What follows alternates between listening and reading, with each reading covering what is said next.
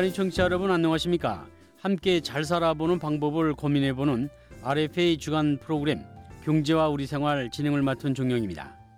예, 오늘은 북한 시장이 주기적으로 바뀌는 이유와 아, 시장을 둘러싼 이해 충돌에 대해서 북한 경제 전문가 남한의 통일연구원 종훈이 연구위원님과 이야기를 나눠보겠습니다. 아, 종 연구위원님 아, 한 주간 잘 계셨습니까? 네, 안녕하세요. 예, 네. 예. 자, 북한의 시장화가 활성화되고 있습니다. 그런데 장마당이 주기적으로 자리가 변경된다. 그런 반응도 나오고 있습니다. 그 숨은 속내를 좀 알아볼 텐데요. 북한에서 장마당이 실제로 자주 옮기고 있습니까? 네, 북한 전국에 약 500여 개의 장마당이 있습니다. 공식적으로는 종합시장이라고 부르는데요. 이 종합시장이 이제 구글 위성 자료를 이제 조사를 해보면요. 5년에 한 번 혹은 10년에 한 번씩 위치를 옮기는데요.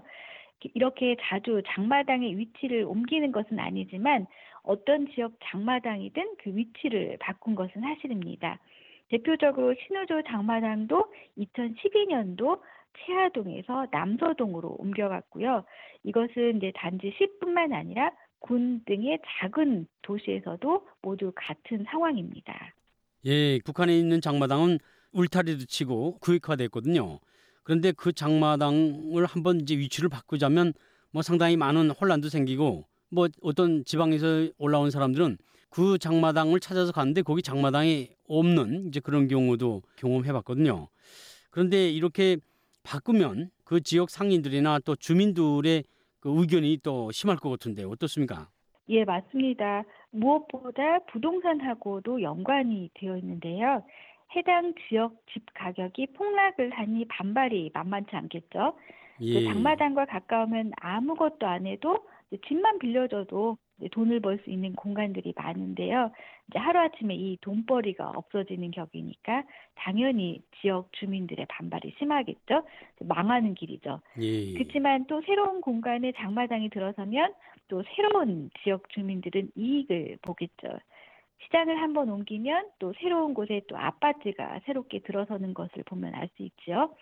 따라서 장마당이 옮겨진다는 소문이나 이 정보를 가지고 있으면 이것이 바로 돈인 거죠. 예. 사전에 미리 집을 사두면 가격이 올라가는 것은 시간 문제니까요. 그런데 이것도 권력이나 돈 있는 사람들 이야기이긴 하지만요. 예, 그렇군요. 시장을 변경시킨다는 것은 정부 당국에서나 이제 할 수 있는 일인데, 자 그러면 이제 북한 시장 관리 당국이 왜 이렇게 새롭게 장마당의 위치를 어, 자주 바꾸는 겁니까? 예, 모두 이권과 관련이 있는 것 같아요.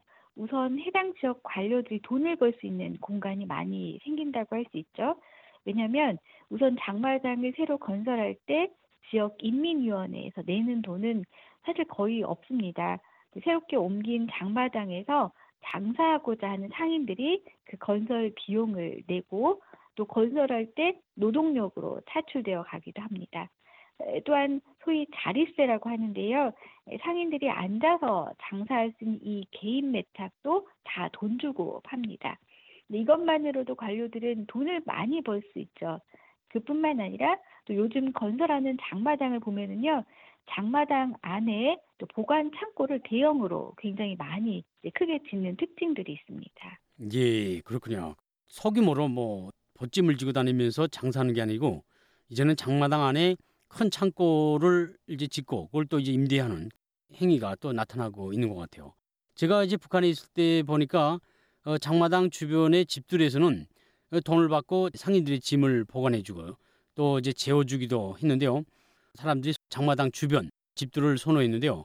네, 맞습니다. 당국도 바로 그 부분이 돈이 된다는 것을 깨달은 것이죠. 그래서 이제는 시장을 새로 건설할 때 처음부터 짐 보관 창고를 많이 짓고 또 크게 짓고 또 이것이 돈이 된다는 의미는 개인들에게 시장의 매탁을 판매하듯이 또 창고도 판매한다는 것이죠. 예, 개인들이 매탁이 아닌 보관 창고를 돈 주고 구입하는 그 이유가 따로 있습니까? 네, 개인들의 입장에서도 이게 매탁보다 훨씬 더 많은 돈이 되죠. 부동산과 관련이 있는데요. 예. 왜냐하면 그 많은 시장 상인들이 모두 다 이 짐 보관 창고를 매일 이용하기 때문이죠. 방금 말씀하셨듯이 요즘은 이제 북한도 상당히 세련되어서 상인들이 매일같이 짐을 이고지고 다니지는 않습니다. 보관 창고에 상시적으로 짐을 보관하고 또 시장이 문을 닫을 때 모두 다 보관 창고에 짐을 맡기고 퇴근을 하니까 수요가 엄청나겠죠. 따라서 이 창고를 하나만 가지고 있어도 매일 들어오는 격이 되는 거죠. 예, 이게 뭐 이제 남한에서 상가에 창고를 짓고 임대해주는 방식과 비슷한데요. 제가 북한에 있을 때는 장사 상인들이 아침이면 짐을 뭐 리아가에 끌고 또 자전거 싣고 나와서 장마당에 쭉 펴놓고 팔다가 또 날이 저물면 이제 그걸 다 싣고선 개인 집으로 들어갔거든요. 그런데 지금은 시장 관리소가 관할하는 그런 시장 창고에 짐을 맡기고 돈을 내고 하니까 당국이 가져가는 돈이 참 많을 것 같아요. 어떻습니까? 네, 맞습니다. 시장 내에 있는 자전거 보관소도 모두 일정 돈을 해당 기관에 바치고 실질적으로는 개인이 소유 운영을 하는데요. 때로는 사람을 고용해서 매달 월급을 주면서 운영을 맡기기도 하죠. 자전거 보관료도 물론 이제 이것은 지역마다 다른데요. 1인당 뭐 약 내화 300원 정도로 이제 만약에 하루에 1000명이 이용한다 라면 굉장히 큰 돈이 되겠죠.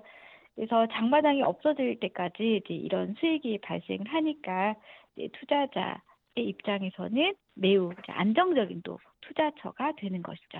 예, 그렇군요. 그러면 이제 이, 자 북한에서 자전거 보관소 같은 곳을 개인들이 운영하면 꽤 많은 돈을 벌 것 같은데요. 그러면 이제 그것을 둘러싼 어떤 경쟁도 치열할 것 같습니다. 네, 지역마다 좀 다른데요.